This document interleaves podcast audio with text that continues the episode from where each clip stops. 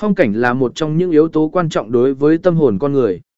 Hình ảnh của thiên nhiên, với những đồng cỏ xanh mướt, núi non hùng vĩ, biển cả bao la và những bông hoa đầy màu sắc, luôn mang lại sự thư thái và tạo hứng khởi cho mỗi người.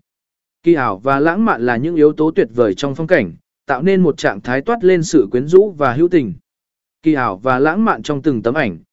Kỳ ảo và lãng mạn là hai thuộc tính của một bức tranh, một tác phẩm nghệ thuật hay cảnh quan mà chúng ta có thể tận hưởng từ thiên nhiên.